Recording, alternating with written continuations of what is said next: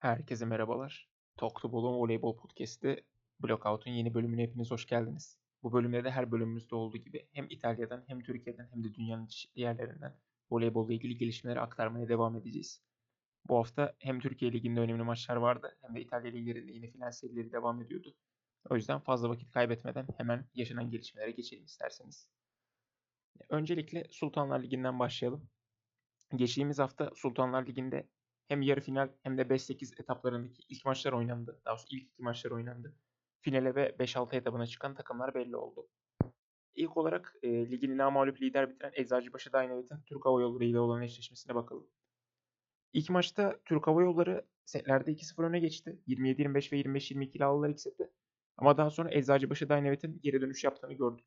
Özellikle e, Yasemin Güveli ve Siner Cekkisal'ın yani orta oyuncuların gerçekten etkili bir performans olduğunu söyleyebiliriz Eczacıbaşı Dynamit'in bu geri dönüşünde.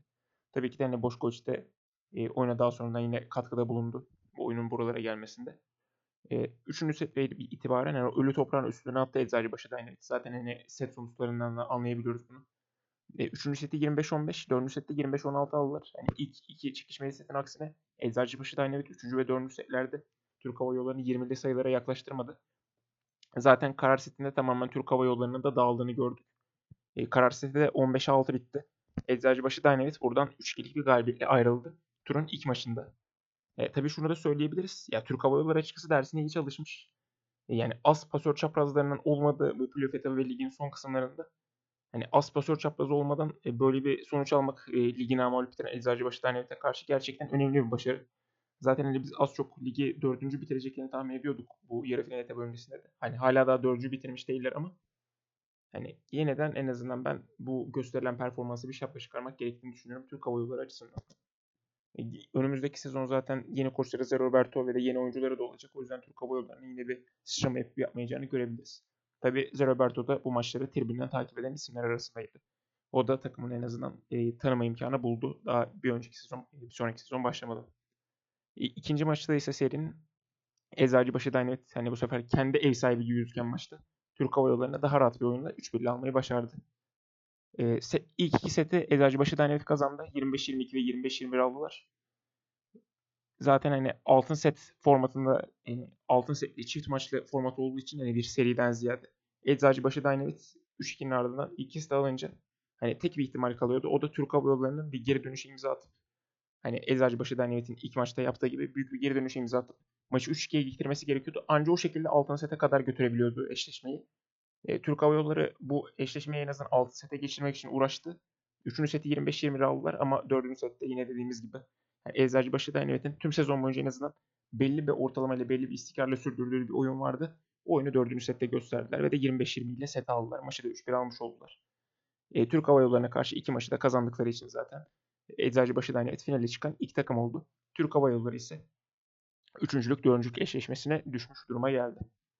Diğer tarafta ise hani Fenerbahçe Opet Vakıfbank eşleşmesinde ise hani güzel bir seri olacağını düşünüyorduk. Zaten hani oyun kalitesi olarak ilk maçta ve ikinci maçın belli bir kısmında bu oyun kalitesinin yine beklentilerimizi karşıladığını söyleyebiliriz. Ama hani ikinci maçta tabii istemediğimiz olaylar verilmeyen yani değişik kararlarla beraber en azından serinin kalitesine biraz gölge düştüğünü düşünüyorum. O yüzden ilk maçtan başlayalım önce. E, Fenerbahçe Opet e, Şampiyonlar Ligi rövanşının aksine bu sefer hani daha olumlu bir havayla çıktı Vakıfbank karşısına. Zaten kendi taraftarı önünde oynanıyor ilk maç. E, ilk seti Vakıfbank'a kaptırırlar. 25-21 ile bitti. Ama ikinci set en azından e, Fenerbahçe Opet kendine geldi. O üstündeki ölü toprağını attı. E, takımın en azından daha olumlu bir havaya büründüğünü söyleyebiliriz. Yani Zoran Terzic için genelde geri dönüş, e, geriye düşülen maçlardaki durumunun aksine. İkinci seti Fenerbahçe Opet 25-13 gibi etkili bir skorla yani farklı bir skorla aldı. Üçüncü seti ise 25-19'luk bir skorla aldı. Yine 20'li sayıları göstermedi. Zaten son sette 25-16 ile kapattılar. Ve Fenerbahçe Opet ilk maçı Vakıfbank karşısında 3-1 kazanarak e, önemli bir avantaj elde etti. İki set ve puan vermediler Vakıfbank'a. O yüzden Vakıfbank'a yine daha önceki Şampiyonlar Ligi eşleşmelerinde de olduğu gibi kendi taraftar önünde bir mucize lazımdı. E, bu oyuna düzenli olarak düzgün oynanan setlerin ardından bir de altın set galibiyeti lazımdı Vakıfbank'a turu geçebilmesi için. E, 5 Mayıs günü oynanan maçta da Vakıfbank yine daha önceki eşleşmelerde olduğu gibi hani bu kararlılıkla başladı maçı. ilk set çekişmeliydi ama Vakıfbank set sonları çok düzgün oynayarak 25-23 ile ilk seti almasını bildi. İkinci sette ise hani daha rahat bir Vakıfbank vardı. Fenerbahçe Opet yine hani bir, açıkçası bir panik yaşadı. Panik yaşadığı için acaba yine mi seri elden gidecek tarzı bir düşünce de oluşmuş olabilir oyuncularda. Zoran Terzic ve diğer oyuncular yine gergindi. Bu yüzden ikinci sette 25-17 ile kaybettiler. Üçüncü setle beraber hani iki tarafında şu ana kadar hem ligde hem kupalı olsun hem de bu seri özelinde olsun oynadıkları güzel oyunları en azından gölgeye düşürecek e, çeşitli olaylar yaşandı. E, bu maçın hakemi en azından uluslararası arenada tanıdığımız maçlar verilen Nurper Özbar maçın hakemiydi.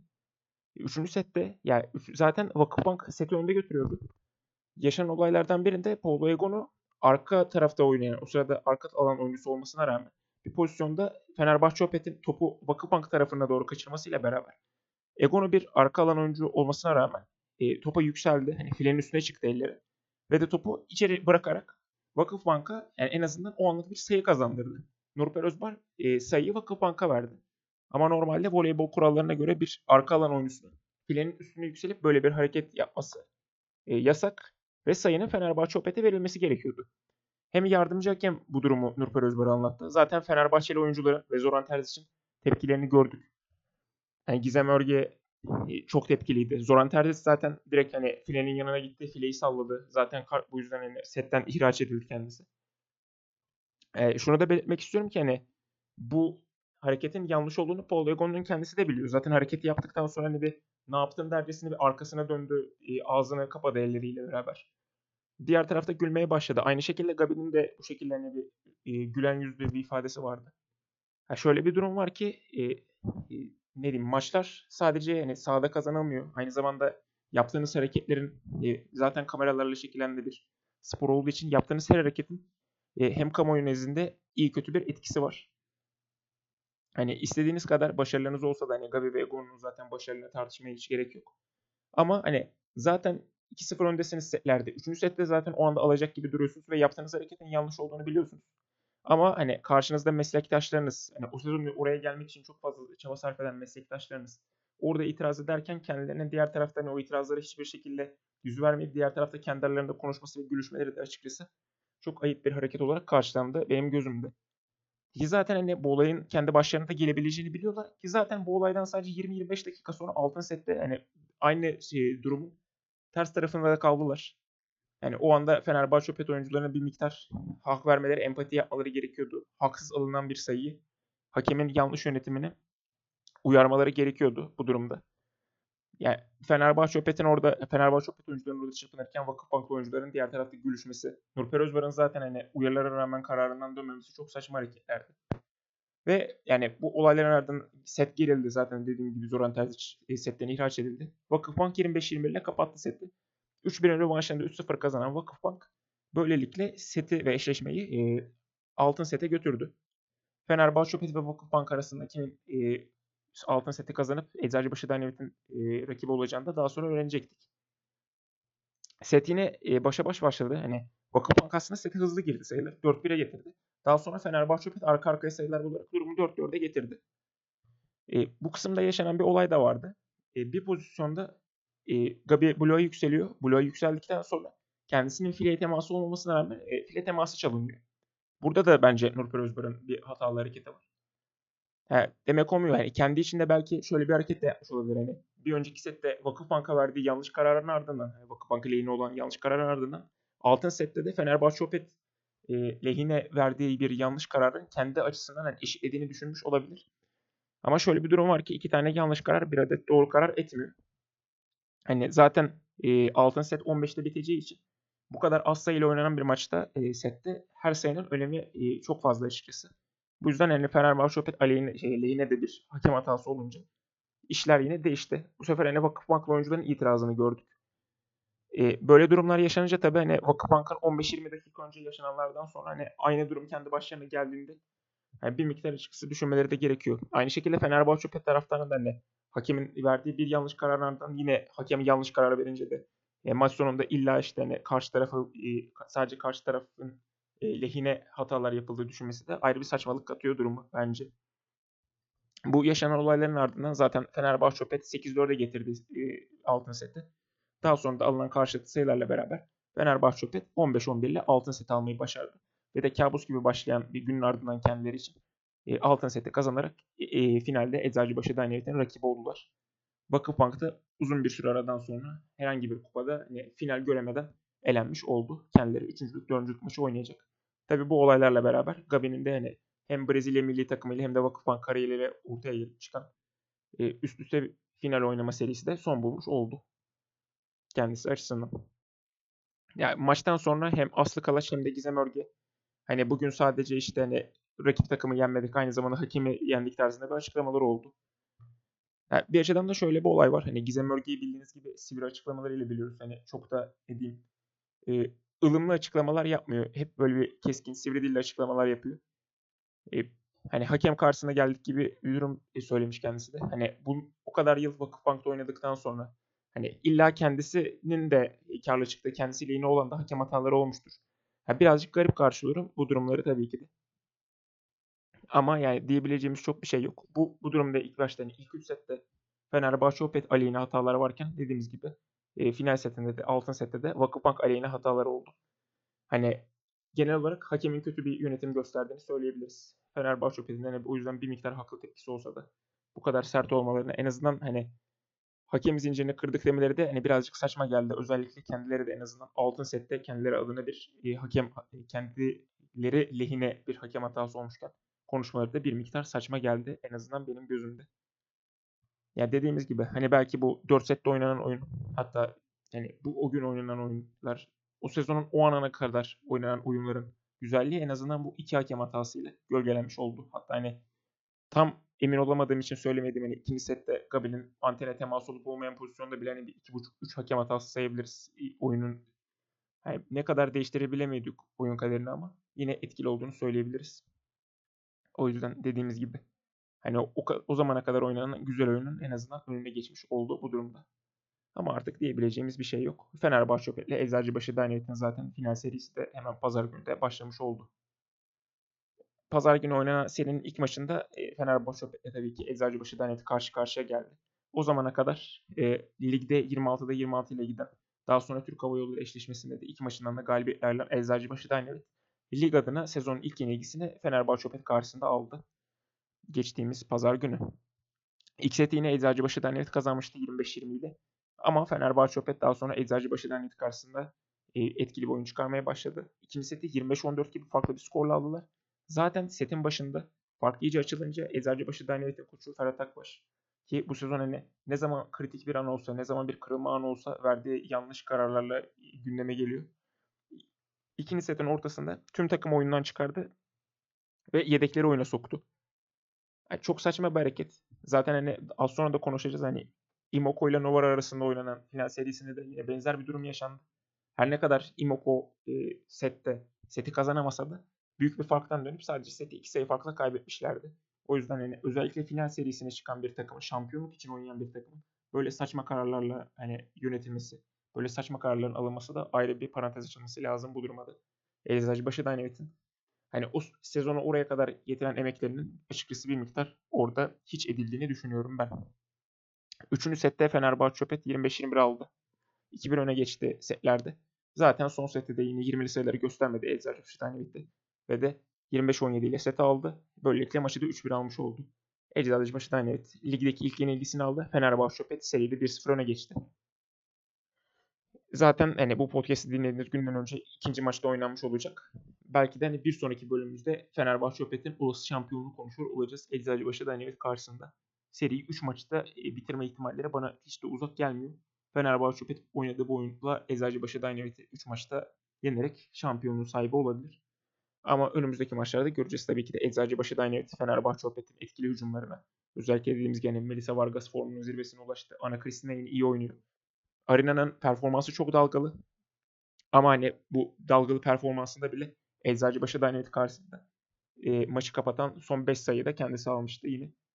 O yüzden bu etkili hücum silahlarına karşı bir çözüm bulması gerekiyor. Eczacıbaşı Dynamite'in eğer şampiyonluğu kazanmak, kupayı uzanmak istiyorsa.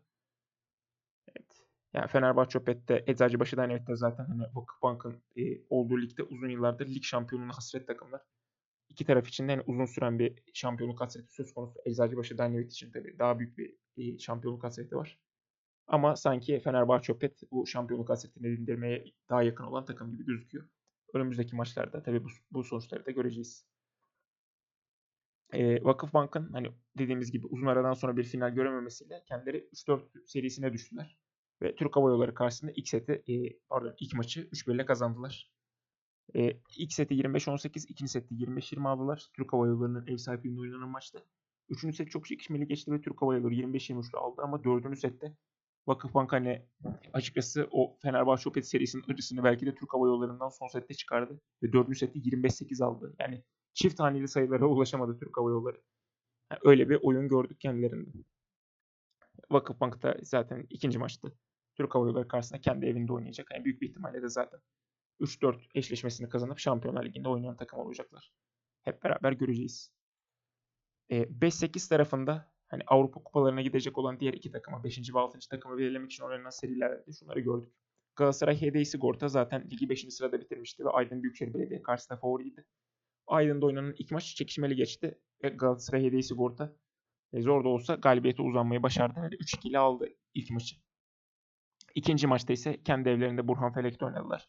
Aydın Büyükşehir Belediye karşısında e, maçı 3-1 ile kazanmayı başardılar. Yani burada da özellikle dikkat çekeceğimiz bir kısım olursa ikinci sette e, 25-9'u kazanmışlardı. Onlar da Vakıfbank'ın Türk Hava Yolları'nın uyguladığı tarife gibi e, rakibine çift taneli sayıları göstermediler ikinci sette.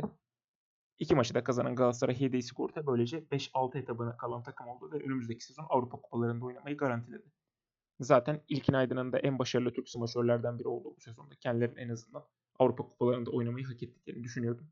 Nitekim öyle de oldu. Diğer eşleşmemizde ise yani Taylandlıları ile bilinen Sarıyer Belediye, e, Vital ile beraber güzel bir kadro kuran, iyi bir oyun sergilen Nilüfer Belediye ile karşılaştı. Nilüfer Belediye ilk maçı 3-0 kazandı. İkinci maçı ise kendi evlerindeki maçı da 3-1 kazandılar. Ve böylelikle onlar da Sarıyer Belediye'yi saf dışı bıraktılar bu Avrupa Kupası mücadelesinde. Ve Nilüfer Belediye'de hani bu sezon yaptığı yatırımların, transfer ettiği oyuncuların, e, transfer ettiği koçun karşılığını aldılar. Ve kendileri de 5-6 turuna isimlerini yazdırdılar. Nilüfer Belediye ile Galatasaray HD Sigorta'da artık 5-6 etabında karşı karşıya gelecek. Kazanan taraf doğrudan kupaya katılırken e, diğer kaybeden takım ise bir sonraki sezonu daha erken açacak ve de Balkan Kupası'nda oynayacak. Zaten Balkan Kupası da hani alt seviye bir bir ön eleme turnuvası gibi olduğu için e, genelde Türk temsilcilerimiz o turnuvayı kazanan takım olup Avrupa kupalarına yine rahat bir şekilde gidebiliyorlar. Daha önemli Avrupa kupalarına diyelim. Bakalım göreceğiz. Nilüfer Belediye hani Galatasaray Hediye Sigorta her ne kadar ligi 5. bitirip bir favori gözükse de Nilüfer Belediye bakalım Galatasaray Hediye Sigorta karşısında galip gelebilecek mi bunu göreceğiz. Diğer tarafta ise 7. lig 8. lig eşleşmesi ise Aydın Büyükşehir Belediye ile Sarıyer Belediye arasında oynanacak. Bu daha çok bir prestij eşleşmesi olacak. Ki zaten Sarıyer Belediyesi de bunun prestij için oynandığını bildiğinden ötürü yani takımların önemli yıldızları olan e, Taylandlı ikilisinde şimdiden göndermiş zaten milli takımlarına. O yüzden hani bu eşleşmeden çok bir şey beklemiyoruz. Sadece prestij için oynanacak olan maçlar olacak. Sultanlar Ligi'nde genel olarak hani hem yarı final olsun hem de e, 5-8 etap olsun bu şekildeydi. Hani her ne kadar güzel oyunlar oynansa da bazı verilen kararların açıkçası e, performansların önüne geçtiğini gördük. Bir sonraki bölümümüzde ise büyük bir ihtimalle Sultanlar Ligi'nde e, şampiyonu konuşuyor olacağız. Avrupa'ya gidecek takımlarımızı ve hangi kupalara gideceğini konuşuyor olacağız. Hep beraber göreceğiz. Erkekler tarafında ise Efeler Ligi'nde final serisi başladı. İlk maçı yani zaten tüm maçlar aynı yerde oynanıyor. Başkent Voleybol Salonu'nda oynanıyor.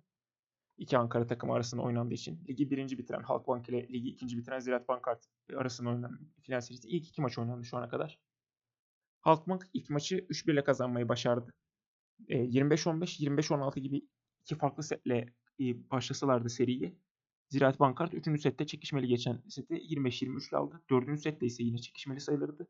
26-24 bitti set ve Halkbank e, 4. seti alarak ilk maçı 3-1 ile kazandı ve seriyi de öne geçti.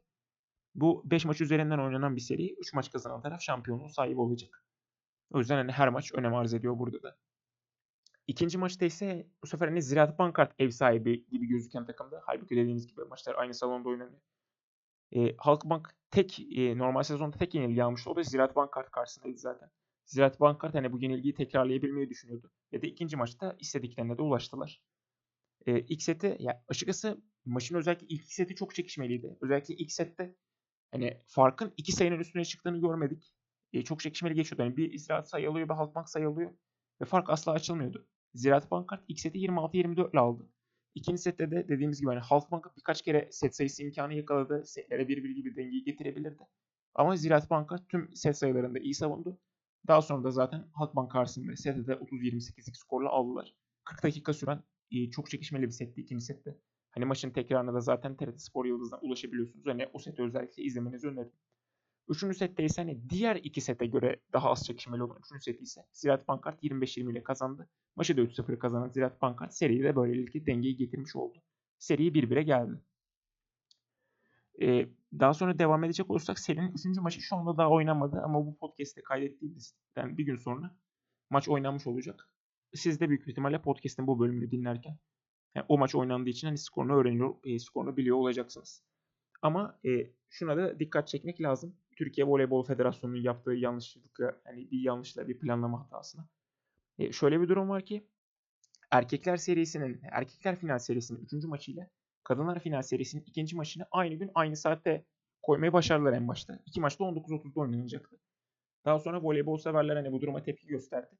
Ve de erkekler final serisinin 3. maçı e, bir anda 5'e alındı.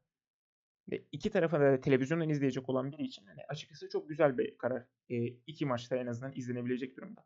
Ama şöyle bir durum da var ki hani zaten Ankara'daki voleybol severler kadın takımlarının kötü performansına ötürü kadınlar tarafında playoff'a hasret kaldılar. Bu yüzden sadece erkekler tarafındaki mücadeleyi izleyebiliyorlar. E, maçı da 5 gibi bir saate alırsanız hafta içi günü e, taraftar sayısında bir azalma gitmek isteyen insanlar mesela benim gibi e, bir gidememe durumu göreceksiniz. Yani ben ikinci maçı yerinde izlemiştim. Yerinde takip etme fırsatı bulmuştum. Ama üçüncü maçta ne yazık ki böyle bir imkan bulamayacağım. Burada da Türkiye Voleybol Federasyonu e, planlamasının yanlışına dikkat çekebiliriz. Hani bu maçın bir gün e, kadınlar serisinin ikinci maçına göre bir gün erken veya bir gün geç oynamasının kimseye bir zararı yoktu. Ama ne yapacaksınız artık bu saatten sonra? E, bu hafta oynanan karşılaşmaların ardından e, final serisinde yine bir bitiş görebiliriz. Şampiyon belli olabilir. Bakalım hani 3. ve 4. maçları Halkbank veya 3. ve 4. maçı Ziraat Banka kazanırsa iki taraf iki maçı da aynı takım kazanırsa bir şampiyon göreceğiz. Diğer tarafta 3.lük 4.lük maçında ise hani Fenerbahçe Hediye Sigorta ile Arka Spor karşı karşıya gelmişti. Fenerbahçe Hediye Sigorta iki maçı da aldı. Arka Spor karşısında bir maçı 3-1, diğer maçı ise 3-0 alarak e, ligi 3. bitirdiler. Arka Spor ise hani son anda sezonun zaten normal sezonun son haftasında kendilerini 4. sırada bulan Arka Spor. Hani sonradan açıldıkları sezonda 4. bitirmeyi başardılar. E, maçlar genel olarak yine çekişmeli geçti. Setler birbirine yakın diyebiliriz. Genelde 20'li sayılara kadar gelmeyi başardı Arka Spor Fenerbahçe Hediye Sigorta karşısında. Ama dediğimiz gibi Fenerbahçe Hediye Sigorta yani bariz bir şekilde daha üstündü Arka Spor'a göre. Fenerbahçe Hediye Sigorta'yı da 3. bitirdikleri için tebrik ediyoruz. 4. sıradaki Arka Spor'da yine sezonun sonlarına doğru gösterdikleri başarılı performans için tebrik ediyoruz. 5-8 e, tarafında zaten maçlar oynanmıştı. Hani 5-6 ve 7-8 eşleşmelerine bakacaktık. 5-6 ve 7-8 eşleşmelerinde de hani şöyle şeyler yaşandı. E, Bursa Büyükşehir Belediye Spor e, sezonun son haftasında 4. sıradan 5. sıraya düşen Bursa Büyükşehir Belediye Spor'la e, sezonun 6. bitiren ve de Galatasaray Hediye Sigorta arasında oynanan ilk maçta Bursa Büyükşehir Belediye kendi evinde oynanan maçı 3-1 ile kazanmayı başardı. Daha sonra serinin ikinci maçında e, Burhan Fele'ye Galatasaray Hediye Sigorta'nın sahipliğinde oynanan maça gittik. Ve Galatasaray Hediye Sigorta bu maçı da 3-0 kazanmayı başardı. E, kadınların aksine 2 maçlık seriler yerine hani 3 maçlık bir seri vardı. Ve de Bursa Büyükşehir Belediyespor Galatasaray Hediye Sigorta serisi 3. maça taşındı. Orada da bakacağız. Yani Bursa Büyükşehir Belediyespor Galatasaray Hediye Sigorta karşılaşmasının kazananı ligi 5. sırada bitirecek. Maç ise hani Bursa'nın ev sahipliğinde oynanacak. Normal sezonu 5. sırada bitirdikleri için. Diğer tarafta ise prestij için oynanan 7-8 e, etabında ise Cizre Belediye iki maçta da Türşad'ı yenmeyi başardı. İlk maçı 3-0 kazandı Cizre Belediye. ikinci maçı ise 3-1 kazandılar Türşat karşısında. Ve de ligi 7. sırada bitirdi. Böylelikle Cizre Belediye Spor. Türşat ise e, Efeler Ligi'ne yükseldiği ilk sezonda. Hani her ne kadar çok da büyük bir başarı olmasa da 8. sırada bitirerek en azından bir miktar e, hani başarı gösterdiler. E, bu şeyde yeni yükseldikleri ligde en azından 8. bitirerek kendileri açısından küçük çaplı bir başarıyı imza attılar. İki takımı da tebrik ediyoruz bu başarılarından ötürü genel olarak e, Türkiye tarafı bu şekildeydi. E, aynı şekilde İtalya Ligi'nde de maçlar devam ediyordu. O yüzden İtalya tarafına da bakalım. Erkeklerde hem final serisi hem de üçüncülük serisi devam ediyor. Aynı zamanda hani daha önce elenen takımlar için de bir hani Avrupa kupalarına daha alt seviyeden katılmak için de bir turnuva devam ediyordu. İlk olarak e, biten bir kısımla başlayalım. Üçüncülük eşleşmesinde 3 set 3 e, maçta durum çözüldü. E, Garcias Piacenza bu senenin kupa galibi Garcias Piacenza Allianz Milano'yu 3 maçta da 3-0'lık net skorlarla yenerek 3. sıranın sahibi oldu. Allianz Milano ise 8. sıradan girdiği playoff mücadelesinde her ne kadar yarı finalde 5 maç sonunda elense de Civitano'ya hani 3. 4. serisinde istedikleri performansı gösteremediler. Set bile alamadılar Piacenza karşısında ve sezonu 4. bitirdiler. Piacenza'da yine başarılı bir sezon sayılabiliriz. Büyük yatırımlar yaptılar. Her, her ne kadar sonu şampiyonlukta bitmese de en azından İtalya Kupası'na ve de İtalya Ligi'ne de yani İtalya Kupası'nı aldılar ve İtalya Ligi'ni de 3. bitirerek kendileri açısından yani idare edebilecek bir e, sezonla geçirdiler diyelim. Diğer tarafta hani şey geçmeden önce e, Avrupa'nın son basamağı için olan mücadelelere de bakalım. E, daha önce elenen takımlar hani ilk 8 dışında kalan takımların da katıldığı küçük bir turnuvanın ardından 5 ila 8 arasında çeyrek finallerde elenen takımlar arasında oynanan lig usulü bir turnuvanın ardından 4 tane takım hani yarı final usulü bir turnuvada bir araya geldiler. Bu öncelikli serilerde Perugia birinci sırada tamamladı e, serileri. İkinci sırada Verole Monza, üçüncü sırada Pallavolo Padova ve dördüncü sırada ise Valsogrup Modena vardı. Böylelikle yarı final eşleşmeleri Perugia Modena ve Monza Padova şeklinde oldu. Tek maç üzerinden oynanıyor bu seriler zaten 5. bitirebilmek için ligi. Perugia hani o kadar bütçenin ardından zaten 5. lig için oynamaları büyük bir fiyasko. En azından hani yine sezonun hani belki de kendileri açısından fiyasko sayılabilecek başka sonuçlar alan takımı Modena ile karşılaştılar yarı finalde. Kendi takımlarında zaten önemli yıldızları var. Bruno Rezende olsun, Engapet olsun. E, Perugia maçı 3-0 kazandı ve de bu 5. lig için oynama hakkına erişti. Modena ise sezonu burada kapadı. E, bir sonraki sezon kendileriyle devam etmeyecek oyunculara veda ettiler. E, Fransız smaşör Irvin Engapet de bunlardan biri. Zaten önümüzdeki sezon kendisinin Halkbank'a gelmesi bekleniyor Thomas Yeski yerine. Bakalım hani ülkemizde nasıl performans gösterecek. Hani bu sezon ve daha önceki sezonlarda biraz bencil performans gösterdiğini söyleyebiliriz. Bakalım Halkbank'ta bu durum değişecek mi? Göreceğiz. Ya Thomas Yeski'ye göre kesinlikle çok daha büyük bir yıldız. Ama Thomas Yeski yani daha büyük bir takım oyuncusu. Maç seçmiyor, maç ayırt etmiyor. O yüzden Thomas Yeski'nin en azından ben Halkbank'a kağıt üzerinde daha faydalı bir oyuncu olduğunu düşünüyordum. Bakalım Irvin Engapet bu en azından kendisi hakkındaki ön yargılarımı bana en azından yendirebilecek mi göreceğiz. Diğer tarafta ise Monza Padova eşleşmesi de 3-0 bitti. Monza finale yükselen takım olduğu bu 5. lig serisinde. Perugia ile Monza'da 5. sıradan Avrupa kupalarına katılabilmek için bir maç oynayacak. Onun da sonucunu bekliyor olacağız. O zaman son kısma gelecek olursak dediğimiz gibi final serisi devam ediyordu. Hatta tam olarak geçtiğimiz e, bölümü kaydederken ilk maç oynanmıştı ve Trentino 3-1 ile kazanmayı başarmıştı. İlk maçı Civitanova karşısında. E, son şampiyon, son birkaç senenin şampiyonu Civitanova acaba hani bir karşılık verecek mi? Seriyi eşitlik getirecek mi diye düşünürken. ikinci maç çok çekişmeli geçti. 5 sete kadar giden bir maç gördük. Ve bu set, e, bu maçın ardından Civitanova seriye denge getirdi. İlk iki seti Civitanova kazandı. 25-21 ve 25-15 ile aldılar ilk iki seti. Üçüncü setten itibaren net Trentino bir geri dönüşe başladı. Üçüncü seti 25-19, dördüncü seti ise 25-23 ile kazanmasını bildiler. Ve de maçı 2-2'ye getirdiler. Karar sette yine çok çekişmeli geçti. E, sadece iki farkla bitti. E, hatta zaten 15 sayının ötesine geçti. E, Civitanova e, çok küçük bir farkla Trentino karşısında 17-15 kazanmasını bildi. Ve de seriye dengeyi getirdi. Serinin 3. maçında ise tabi bu çok çekişmeli geçen ikinci maçın ardından üçüncü maçta daha tek taraflı bir oyun sergiledik. E, Trentino'nun e, daha iyi bir oyun sergilediğini söyleyebiliriz. Trentino maçı 3 sette kapattı. 3-0 kazandı Civitanova karşısında ve seride de 2-1 öne geçti. Set sonuçlarını söyleyecek olursak da 25-17, 25-20 ve 25-16'lık net skorlarla aldılar setleri. Civitanova çok bir varlık gösteremedi en azından 3. maçta. Dördüncü maç ise sizin bu podcast'te dinlediğiniz çarşamba günü oynanacak. E, maç Civitanova'nın evinde oynanacak ama Trentino'nun bu maçta şampiyonu ilan etme ihtimali bulunuyor. Bakalım Civitanova e, o kadar yıllık şampiyonluk serisini burada bitirecek mi göreceğiz. Trentino ise o aradığı şampiyonluğa sonunda ulaşabilecek mi onu da görüyor olacağız. Yani Matej Kaziski ve işte Mikileto ve Lavia eşliğinde bir şampiyonluk ilan edebilecekler mi? O aradıkları şampiyona ulaşabilecekler mi? Hep beraber göreceğiz. Bir sonraki bölümümüzde bunları konuşuyor olacağız erkekler tarafında.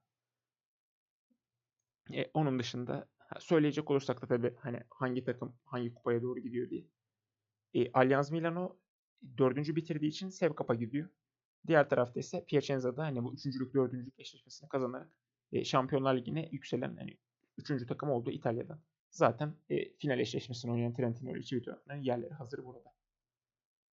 E, erkekler tarafı bu şekildeydi. Final serisinin sonucunu merakla bekliyor olacağız ve bir sonraki bölümümüzde zaten şampiyonu tüm detaylarıyla konuşuyor olacağız. Sezonu değerlendireceğiz. Onun dışında kadınlar tarafından devam edecek olursak kadınlarda da tabii şöyle olaylar yaşanıyordu. Son bölümümüzde yarı final serilerinden e, Conegliano'nun serisi Conegliano'nun iki maçı dağılmasıyla bitmişti ve Conegliano finale yükselen taraf olmuştu ve rakibini bekliyordu. E, diğer yarı final eşleşmesinde ise bir maçı Veroli Milano, diğer maçı da Skandic kazandığı için seri 3. maça uzamıştı. E, öncelikle zaten Skandic ile Veroli Milano arasında 3. E, maç oynandı. E, üçüncü maç gerçekten çok çekişmeliydi. E, Veroli Milano'da hani adı Vakıfbank'la alınan Jordan Thompson'ın yine inanılmaz bir performans gösterdiğini gördük. Skandic'i karşısında ve e, takımına galibiyeti getiren isim olduğu desek yeridir. İlk sette Milano 25-21 kazandı ve ikinci seti 25-20 kazandılar. Finale sadece bir set uzaklıktaydılar ama Zürting ve takım arkadaşlarının farklı planları vardı. Antropov olsun. E, üçüncü seti 26-24 kazandılar. Dördüncü seti ise hani en rahat set olarak 25-18 kazandılar. Ve de dediğim gibi hani üçüncü maça, karar maçına giden bir seride maçta 2-2 duruma gelince e, finale çıkacak takım e, karar setiyle belirlenmiş oldu. Karar setinde dediğimiz gibi yine takımın yıldızları Jordan Thompson ve Jordan Larson olsun Amerikalılarla beraber Verovoli Milano 15-10'la kazandı seti. Altın seti 15-10 kazanan Verovoli Milano ise maçı da 3-2'ye getirdi ve seriyi de 2-1 kazandı. Ve de finalde Imoku Kuneliano'nun rakibi oldu. Skandic ise yani yatırımların ardından gelen sezonda şampiyonluğa ulaşamadı. Ve yarı final aşamasında e, şampiyonluğa veda etti. Tabii final serisi de başladı. Ligimizde gibi çok fazla zaman kaybetmediler. Yarı finalin ikinci maçı, pardon, yarı finalin üçüncü maçıyla final finalin ilk maçı arasında sadece 3 gün vardı. Bizim ligimizde de zaten 2 gün vardı. Hızlıca oynamaya başladılar. Imoco Conegliano ile Veroli Milano arasındaki ilk maçı Imoco Conegliano 3-2 kazanmayı başardı. Ama zorlandılar gerçekten. Veroli Milano karşısında yine Jordan Thompson o etkili performansına devam ediyor. Sezonun sonunda yakaladı. İlk sette hani biraz önce de bahsettik. Eczacıbaşı Dynamite'in Fenerbahçe Opet ile olan final serisi ilk maçındaki ikinci sette yaşanan o şeyde fark gibi. Yine ilk sette de çok önemli bir fark yakalandı. Yanılmıyorsam 17-6'lık bir skor vardı ilk setin ortalarında. Ve Rovoli Milano farklı bir şekilde seti kapatmaya yakındı. Ama Daniele Santarelli ve öğrencileri pes etmedi.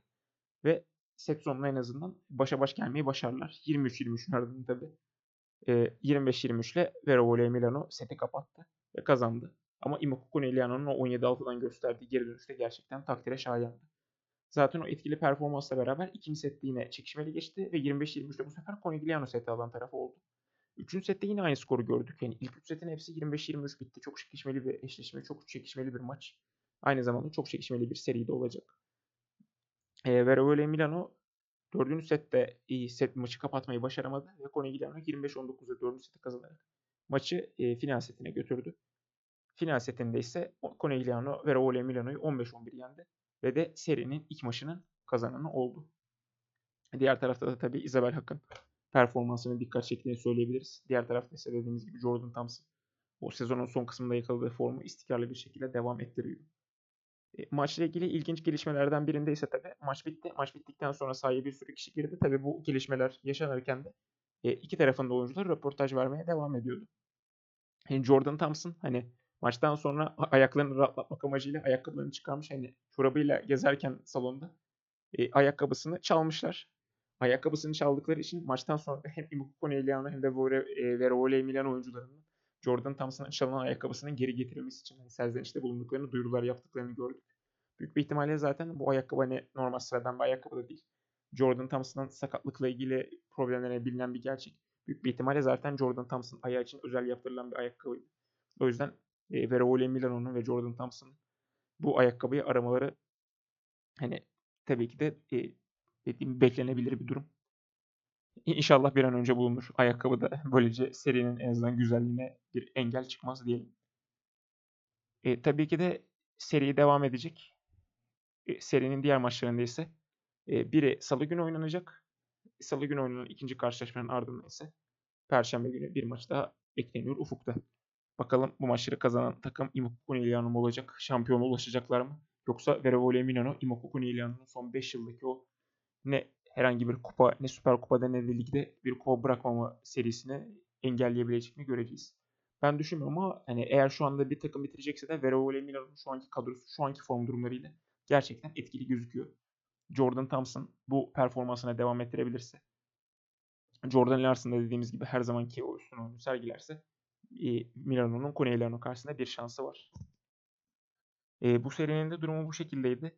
E, yine dediğimiz gibi geçtiğimiz hafta konuştuğumuz gibi yani milli takım kadroları açıklamaya devam ediyor. E, şunu da gördük. Amerika milli takımında e, olimpiyatta her madalyadan bir adet bulunan büyük sporcu şu anda Milano'nun zaten as smaşörlerinden Jordan Larson da milli takıma geri döndü. Kendisi 2012 Londra Olimpiyatlarında önce gümüş madalya kazanmıştı. 2016 Rio'da bronz madalya kazandı Amerika Birleşik Devletleri takımıyla beraber. Ve zaten 2020 Tokyo Olimpiyatları ile beraber o çok istediği altın madalyaya ulaşmıştı. Ve böyle zaten Amerika ile oynadığı salon voleybolunda bir altın, bir gümüş ve bir bronz madalyası vardı. Ama yetmemiş olacak ki bu seneyle beraber milli takıma geri döndü. Kendisi de zaten Instagram'da o olimpiyat altını kazandıkları fotoğrafı paylaşarak hani böyle anılar yaşamak için hani bu anılara yenilerini eklemek için sabırsızlanıyorum tarzında bir paylaşım yaptı. Kendisini de aldı bu kar için tebrik ediyoruz. Zaten kendisi son yıllarda dünya voleybolunun gördüğü en büyük, en komple smaçörlerden. E, milli takım sezonunda kendisini görmek en azından benim için büyük bir artı. Onun dışında genel olarak bu şekildeydi e, geçtiğimiz e, voleybol haftasında yaşananlar. Bir sonraki bölümümüzde dediğimiz gibi hem İtalya Ligi'nin erkekler hem de kadınlar final serilerinde belki de şampiyonluğları göreceğiz. E, şampiyonlukları konuşuyor olacağız. Aynı şekilde kendi ligimizde de hem Sultanlar Ligi'nde hem Efeler Ligi'nde de serilerin bitme ihtimali bulunuyor. Orada da şampiyonları konuşuyor olabiliriz. Hani umarım e, temiz bir şekilde sahada düzgün güzel oyunlarla, çekişmeli oyunlarla kazanılan bir e, seri kazanılan bir seriler bütünü olur. Evet, bizden haftalık bu haftalık bu kadar. Bir sonraki bölümde görüşmek dileğiyle efendim. Görüşmek üzere. İyi akşamlar.